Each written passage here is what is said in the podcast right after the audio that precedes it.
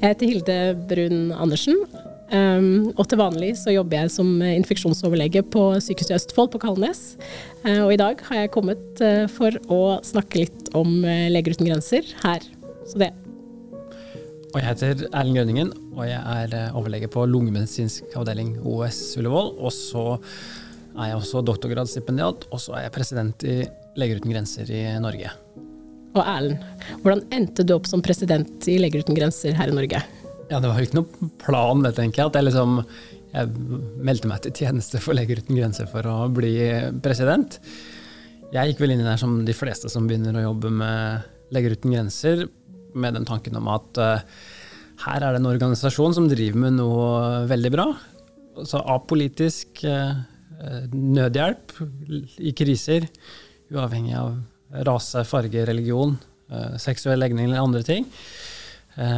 som gir som ga meg da som lege mulighet til å, hjelpe, rett og slett. Å være med og, hjelpe folk overalt uh, i verden. Litt annen kontekst enn det vi jobber i til vanlig på, på Kalnes og på Ullevål. Men med egentlig helt like pasienter, da. Og, og du, ramla du uti det på, med samme bakgrunn, eller? Eh, ja, veldig, det høres veldig likt ut. Ja. Um, jeg eh, skjønte jo fort at det var en ekstrem legemangel i verden. Eh, og den var ikke først og fremst eh, i Norge. Vi har våre kriser her også, men det er en annen skala. Og det å kunne hjelpe folk helt uavhengig av hvem de er, og som man gjør når man jobber for Leger uten grenser, er ekstremt bra, rett og slett. Og noe jeg visste at jeg ville bruke mine krefter og tid på. Mm. I en organisasjon som også er gode medisinsk. Mm.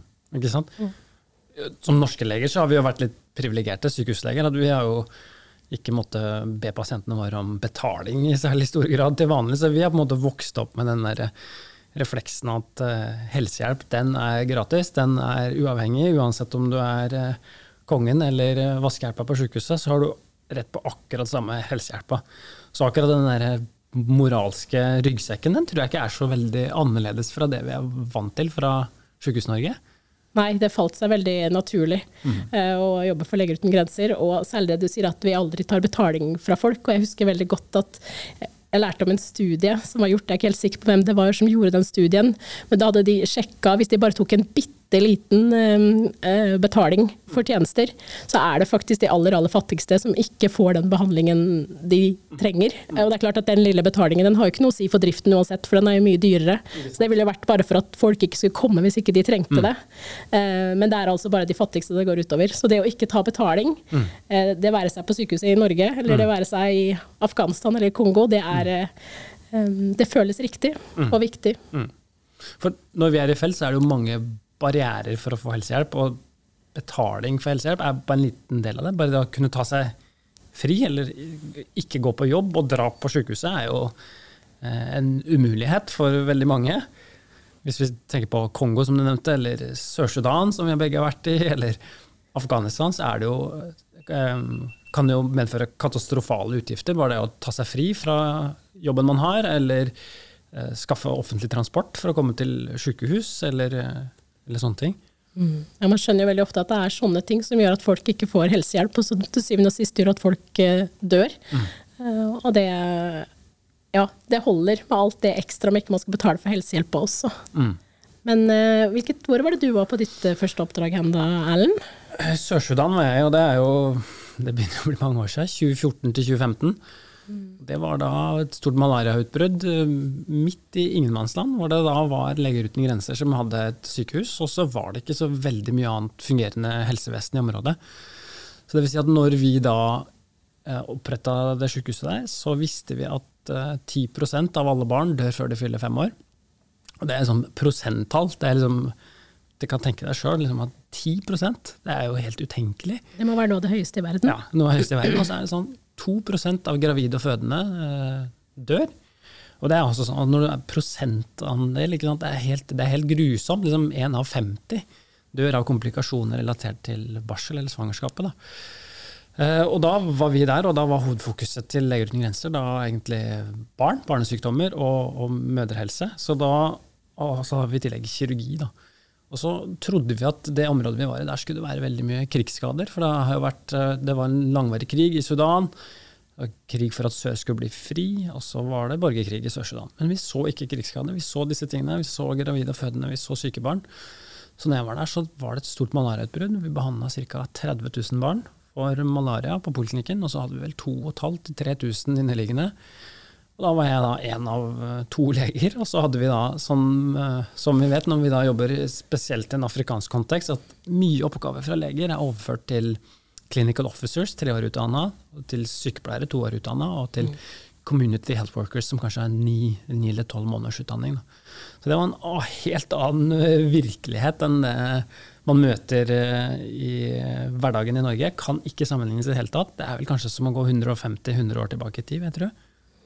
Samtidig som man da skjønner hvor utrolig viktig det er at de faktisk bare får medisinene. Ja. Fordi en person med ni måneders utdannelse kan også gi mm. og diagnostisere og behandle malaria, i hvert fall før det blir veldig alvorlig. Absolutt. Når de blir ordentlig syke, så må de jo ha litt mer hjelp av folk som kan noen andre ting. Mm. Men de aller, aller fleste er det da er det bare snakk om at man må ha tilgang på de mm. medisinene når man er syk, mm. der man er. Ikke sant? Og det er, eh, ja, det er helt Eh, det er veldig skremmende, og samtidig er det veldig fint. Um, jeg har vært mitt første, opp, mitt første oppdrag var det også veldig mye malaria. Mm. Det var i Øst-Kongo. Eh, midt imellom Øst-Kongo egentlig og Sentral-Kongo. Eh, hvor det ikke var noen helsetjenester eh, fordi, ja, pga. krig og konflikt, eh, egentlig. Mm. Eh, og vi, Leger uten grenser hadde et svært sykehus i en mm. bitte liten by som heter Lubutu. Mm. midt i den kongolesiske regnskogen. Mm. hvor Eh, folk kom ekstremt langveisfra, for det var det eneste fungerende helsetilbudet som var der. Mm. Og jeg som helt fersk eh, lege i denne konteksten, det var egentlig et sånt eh, luksusoppdrag. Du vet hvordan vi snakker i Leger uten grenser, det var et ja. luksusoppdrag. Ja. Fordi vi hadde både mat, og vi bodde ikke i telt, og, og veldig mye luksus, rett og slett. Ja. Tilgang på både det ene og det andre. Vi hadde anestesilege og kirurg, og jeg lærte jo utrolig masse. Men ikke minst om eh, dette her at man kan bli bra av ting hvis man får behandling på rett sted. Ja. Jeg husker mine første alvorlige malariapasienter, ja. eh, hvor jeg, som da norsk lege, hadde noen års erfaring hjemmefra, men jeg var så sikker på at alle de her ungene skulle dø. Ja. Eh, jeg tenkte her går ikke an å overleve det, Du ligger og kramper, du har glukose på under to. Dette går ikke an. Ikke og så går det et par dager. Mm. Av og til ikke det engang. Mm så er de samme ungene, fordi at de fikk den behandlingen de trengte, mm. akkurat når de trengte den, så får de lov til å leve videre. Mm. Og den følelsen der, mm. at folk får lov til å leve videre, mm. er helt fantastisk. Det mm. er helt fantastisk. Jeg har til og med tatt meg, eller jeg har til og med fortalt foreldre og besteforeldre at jeg tror ikke det her kommer til å gå bra. Mm. Eh, samtidig blir dratt ganske hardt i armen av mine kolleger, kongolesiske kolleger som kunne dette litt bedre enn meg. Det er bare, eh, jo, det her kan jo gå bra. Men den der følelsen mm. av at dette livet hadde vært borte hvis ikke det var for akkurat den innsatsen, den mm. bitte lille innsatsen. Mm. Ja, det gjør, den, det, det gjør, at jeg ikke bare dro på ett oppdrag, for å si det sånn. Ja, ja, ja. Høres kjent ut. Man blir jo, man blir jo jeg holder på å si bitt, ja. At man ser den betydningen det arbeidet har. Så det er jo helt gjennomgripende viktig arbeid som foregår. at med enkle tiltak, malariamedisiner, væskebehandling, antibiotika, så kan man redde de barna spesielt. Altså Når 10 mm. dør før de fyller fem år, så er det stort sett av ting vi kan forhindre. Det er ting vi kan behandle. ikke sant? Det er enkle infeksjonssykdommer. Eh, og da når man har opplevd det sjøl og stått i det og sett det, så blir man jo slått av hvor urettferdig det egentlig er. Eh, og hvor viktig det arbeidet vi, vi gjør til syvende og sist er. da. Lasarus-effekt, tror jeg liksom de kalte det når hiv-pasienter fikk medisiner og oppsto fra de døde. Men det er det malariapasientene gjør òg. Altså, de, de, ligger halvdøde i senga di. De har alle tegn til at de har bakteriell meningitt i tillegg. Mm. Og du veit ikke hva du skal gjøre. Du tror pasienten skal dø. Du er ikke sikker på om det er riktig å spinalpunktere for å utelukke en bakterieinfeksjon i tillegg. Og de ligger der og er dårlige kramper hele natta. Og morgenen etter så vandrer de rundt på gulvet og tisser i hjørnet på sykehuset. ikke sant? Sånn er det. De står opp fra de døde fra en dag til den, eh, til den neste. Mm. Og det er det aller, aller meste av det vi ser, er jo den type sykdommer som det faktisk går an å behandle, hvis mm. man bare vet hvordan man gjør det. Og det er ganske enkle protokoller. Mm. Det er midler som ikke koster så mm. altfor mye. Mm. Og det er på en måte én del av den jobben. Eh, og det er jo noe man må jobbe for at det skal bli tilgjengelig overalt. Men det er en litt annen type jobb. Men også det Man ser en del ting som er ekstremt um, Kanskje noe av det hardere for min del er å se sykdommer som er litt mer alvorlige, som f.eks. lymfom Ja. hos et barn. For eksempel, Som du vet at dette barnet kommer til å dø av denne sykdommen fordi at det barnet bor der det bor. Og det er så grusomt urettferdig. Eh, at i hvert fall mitt engasjement ble ekstremt eh, vekka av, av det. Og det å ville eh, prøve å både ja, altså rett og slett kjempe for det, at man skal få den behandlingen man trenger, selv om man er et barn som får lymfom i Øst-Kongo. At man skal slippe å måtte fortelle foreldrene at dette barnet kommer til å dø, det er ingenting vi kan gjøre. Så vet du at hvis dette barnet hadde vært et annet sted, så hadde ikke det barnet dødd. Da hadde foreldrene fått lov til å ha barnet sitt videre. Og å komme uberørt ut av noe sånt, det er eh, helt uh, umulig. for å si det sånn. Det tenner et engasjement som er vanskelig å slokke igjen. I hvert fall så har det gjort det for, uh, for min del. Så tror jeg man, man, Vi blir jo nesten fundamentalister på noen områder. Det, hvis vi skal snakke om kvinnehelse, f.eks., Eh, ja. så tror jeg liksom at Skal vi det? da kan du, ja, da kan du ganske lett antenne oss hva, hva man skal snakke om, og hva man ikke skal putte inn i den sekkebetegnelsen som er kvinnehelse. For både jeg og du har jo jobba i områder hvor det ikke er tilgjengelig fødselshjelp. Rett og slett At det er kloke koner rundt omkring på landsbygdene som eh, tar livet av folk, omtrent. Og hvor Leger uten grenser eh, starter fødetilbud og sånne ting. Så da får man jo se ganske dramatiske ting. Jeg husker det prosjektet mitt i både i Sør-Sudan og Afghanistan så har det jo vært eh, det jo vært gynekologiske avdelinger, men spesielt i Sør-Sudan, hvor det gynekologen eller kirurgen gjør, er jo stort sett livreddende keisersnitt. Og så er det jo sånn at til og med kirurgene må ha pause. Så jeg husker noen dramatiske hendelser da når man kanskje en uke ikke hadde kirurg på prosjektet, og det kom noen i, som ikke hadde framgang, som trengte et keisersnitt, og stå, stå i den situasjonen helt maktesløs uten å kunne, uten å kunne hjelpe noen som trenger et livreddende keisersnitt. For ingen av, verken jeg eller du kan gjøre keisersnitt. Det gjør vi ikke i Norge, det gjør vi heller ikke i felt. Det er det kirurger som gjør. Men da blir man på en måte minna på hva kjernen, hva essensen i dette her er for noe. Da. Tilgang på trygg, eh, trygg fødselshjelp, tilgang på keisersnitt og tilgang på trygg medisinsk abort også. Absolutt. Og jeg jobba på et prosjekt i Sentralafrikansk republikk i en periode, og det tror jeg er det stedet som har vært eh, lengst fra resten av verden som jeg noensinne har vært. Mm. Og når man driver et sykehus Vi holdt egentlig ikke på med fødselshjelp, men det er ikke sånn at man kan la være å gjøre det når man er der. Em, Så da Eh, og hvis man da stopper opp i fødsel em, Så husker jeg det var, mitt, det var min store bekymring før jeg dro dit. Hva skal jeg gjøre da? Det er ikke noe kirurg der. Hva skal jeg gjøre? Og så skjønte jeg at det hadde jo Leger uten grenser tenkt på. Fordi at det er essensielt å få ut en baby når den babyen må ut. Så det vi gjorde da, det var at vi betalte transport over grensa til Tsjad til et Leger uten grenser-sykehus der. Det var fire timer på motorsykkel for en fødende dame for å få keisersnitt.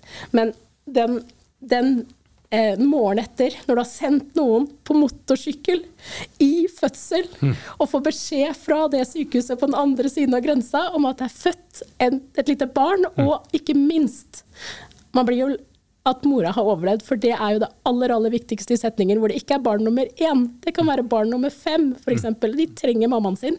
Og når det da skjer, er helt fantastisk å få den telefonen. Eller ikke telefon, da. Det var ikke telefon, det var satellittelefon, da. Men det var vel e-mail. Jeg husker ikke hvordan de fikk Jeg husker ikke vi kommuniserte med de folka i Tsjad. Ja, før vi fikk i hvert fall beskjed.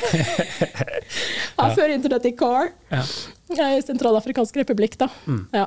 Og det samme selvfølgelig i, Afghanistan og i Sør-Sudan. Jeg husker at jeg, jeg er glad i tall, da. Ja. Eh, så vi hadde jo et svært fødetilbud på den flyktningleiren som Leger uten grenser hadde ansvaret for der i Sør-Sudan. Det var jo mange hundre, det var mange, ja, det var 70 000 mennesker eller sånt nå, som bodde der. og De fødte jo veldig mange barn, for de måtte jo ta igjen det tapte. De hadde mista så mange barn at damene måtte bare føde og føde for de skulle ta igjen det tapte. Sånn, sånn tenkte de der. Eh, og jeg husker at jeg telte hvor mange statistisk sett hvor mange dameliv vi hadde em, redda. Når ikke vi hadde en eneste gravid dame som døde i løpet av den tiden. Jeg, løpet av, jeg husker ikke hvor lang tid hva det var, men jeg husker at jeg, og jeg fant en sånn enorm glede i å telle det og tenke at nå, hvis dere ikke hadde hatt dette helsetilbudet, så er det veldig mange Jeg husker ikke akkurat tallet nå, men da er det veldig mange damer her som hadde ikke vært i live lenger. Vi har jo noen herlige kolleger, spesielt kenyanske jordmødre. Det er på en måte Det er et tema for seg selv. Ja, kenyanske jordmødre de er overalt i verden og, og redder liv. og er eh, Jeg kan ikke si trollkvinne, da, det er ikke noe hyggelig, hyggelig, å bruke, men det er eh, veldig dyktige kolleger som får til veldig mye, og som har sett, eh, sett veldig mye. Men både du og jeg har jo også vært i, i mer krigssoner og jobba som leger der, i Afghanistan, som kanskje har glidd litt ut av offentlighetens søkelys etter mm. skifte av regime der i, i fjor. Jeg var i sør, i Helmand-provinsen. Um, du var i nord, i Kunduz. Mm. Et område som gikk fram og tilbake mellom Taliban og regjeringa mm. stort sett hver, hver vår. Um, jeg var i sør, der hvor stort sett da Taliban hadde distriktene og det de ville ha, med, med, med opium og sånne ting, og hvor fylkeshovedstadene da var kontrollert av regjeringa. Så da jeg var der i 2016, så var det under våroffensiven til Taliban. Og det var ca. et halvt år etter at sykehuset du hadde jobba på, i Kundus, hadde blitt bomba sønder og sammen av amerikanerne. Mm. Ja. Det var ca. halvannet år etter at jeg hadde vært der. Mm. Uh, og vi visste jo at Jeg visste at jeg hadde tatt Afghanistan, at det ikke at det var en sikkerhetsrisiko uh, med å være i Afghanistan. Uh, vi, var jo, vi, var jo, ikke ute, vi, vi, kjørte faste ruter til sykehuset. Vi hadde på en måte veldig mange sikkerhetsregler um, for at det skulle gå bra. Um, og vi jobba jo med nesten bare afghanske kolleger, mm. fordi det fremdeles var mange afghanske kolleger igjen som var ordentlig utdanna på den tiden da Afghanistan var et land som mm. faktisk fungerte ja, mye bedre enn de gjorde da, i hvert fall. Ja. Um, og jeg husker at jeg tenkte at ja, jeg tar en risiko. Jeg gjør det. Men jeg var så Jeg beundra så veldig mine afghanske kolleger. Eh, jeg snakka mest med legene. Mm. Men det er folk som kan få seg jobb andre steder. Det er folk som det også er lettere å flykte for, for de har ofte ressurser. De har ofte litt penger i familien. De har også en utdannelse som man kan bruke. Og jeg husker at jeg, jeg, var, jeg beundra de så veldig. Eh, min Eh, bl.a. min nestkommanderende, som var en mann i 50-åra eh, med mange barn, som valgte å bo i Kundus med sin familie for å kunne gi helsehjelp. Mm. Så jeg må si at jeg hadde aldri trodd at det sykehuset, selvfølgelig ingen som trodde det, skulle bli bomba sønder og sammen en natt mm. av amerikanske styrker, blant annet. Mm. Han døde da. Mm. Han, kollegaen min, som var nestkommanderende på det sykehuset. Og da var det oktober 2015.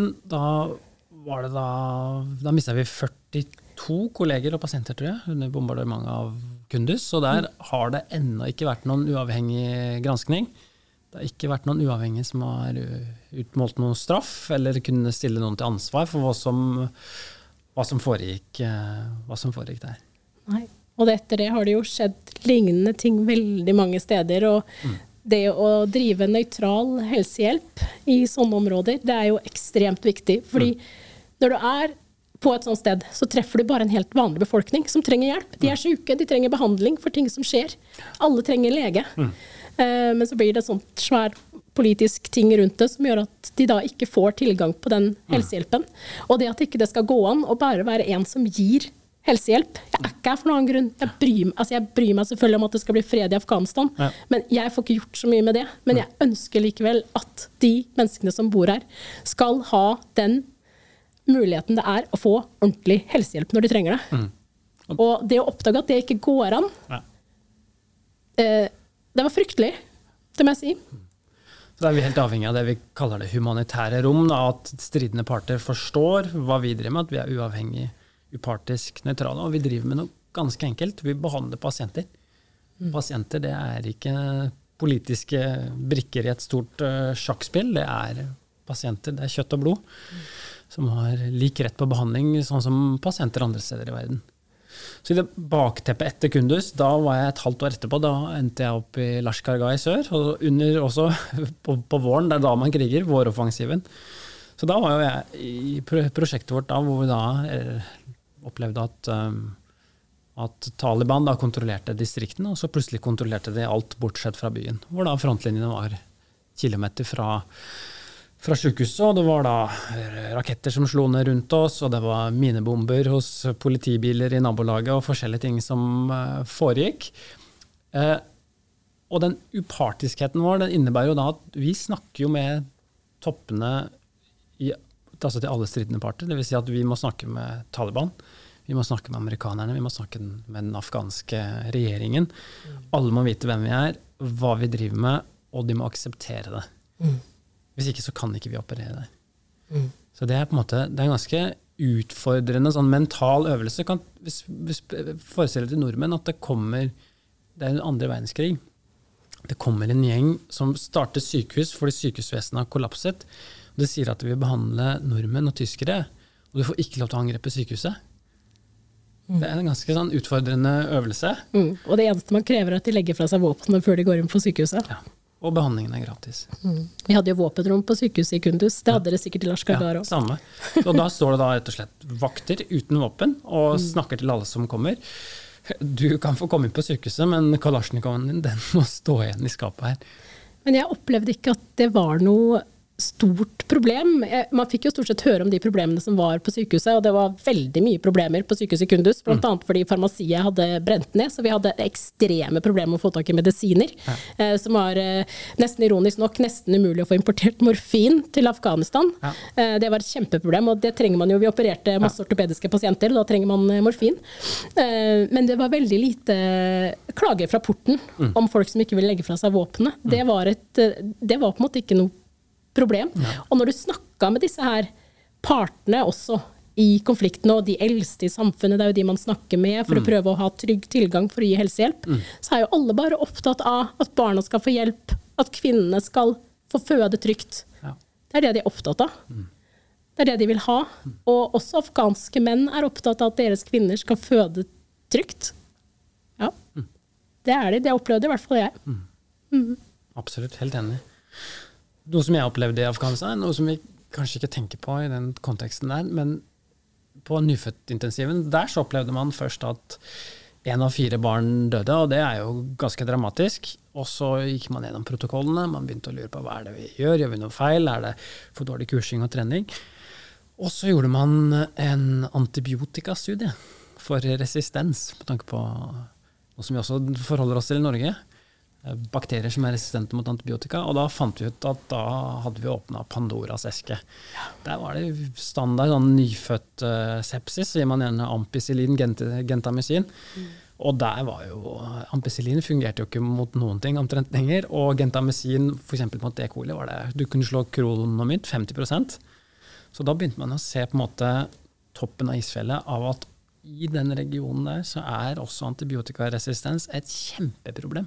Ja. Man tenker på en måte på kuler og krutt og bomber mm. og sånne ting. Mm. Og så kommer det sånne snikende ting som antibiotikaresistens, som sannsynligvis tar flere liv ja. enn en eh, eh, kuler og krutt og, og vold.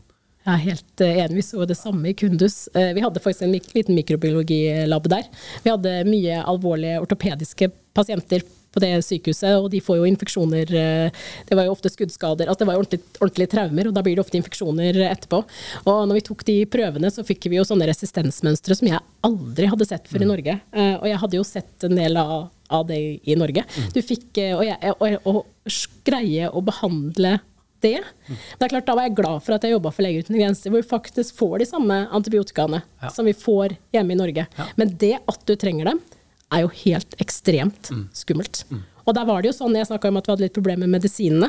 Og av og til trengte vi antibiotika også. Og da foreslo de lokalt ansatte bare ah, kan du bare dra på markedet og kjøpe gentamisin, det er masse av det der. Ja. Eh, og da lurer du på, Den kom da fra Kina, fordi ja. det er en liten tarm som går over til Kina der. Ja, og du lurer jo på hva slags gentamicin gentamisin det er. Altså, Vi gikk aldri dit, eh, så det vet jeg ikke. Men det er ekstremt skummelt når du vet at hvem som helst kan gå på markedet og kjøpe gentamisin. Ja. Uh, og ikke bare gentamisin, tuberkulosemedisiner òg. Og en utfordring vi fikk mot, uh, når vi så resistensmønstrene, var jo Vi hadde en siste skanse. Karbapenemer men hva, ja, hva, skjer hvis vi introduserer det? Mm. Vi påvirker også lokal forskrivningspraksis. Mm. Og noen steder i verden så er det jo sånn at du får jo ceftriakson, cefalosporiner intravenøst eller intramuskulært, hvis du har litt snue, hoster litt. Og hvis den trenden brer seg om da, på Karbapenemi, så står du plutselig der og har siste skanse bryter, og du har kjempeproblemer. Samtidig som jeg har blitt mer ydmyk i forhold til den bruken av bredspektra antibiotika etter å ha blitt kjent med de folka som eh, bor på steder hvor det ikke er tilgang på helsehjelp. Og jeg mener vi må gjøre alt vi kan for at det ikke skal være sånn. Vi må gi folk helsehjelp. Men jeg må si at jeg forstår det. Når kirurgen på sykehuset som skjedde i Kongo for meg, en kirurg, kongolesisk kirurg som jo var godt utdanna, hadde små barn da i denne lille byen i Kongo. Og når de da fikk det som godt kunne være en lungebetennelse, eller eventuelt bare en altså, og sannsynligvis en viral lungebetennelse. Mm. Men at han da likevel ønska å gi barna sine bredspektra antibiotika, ja. det skjønner jeg så godt.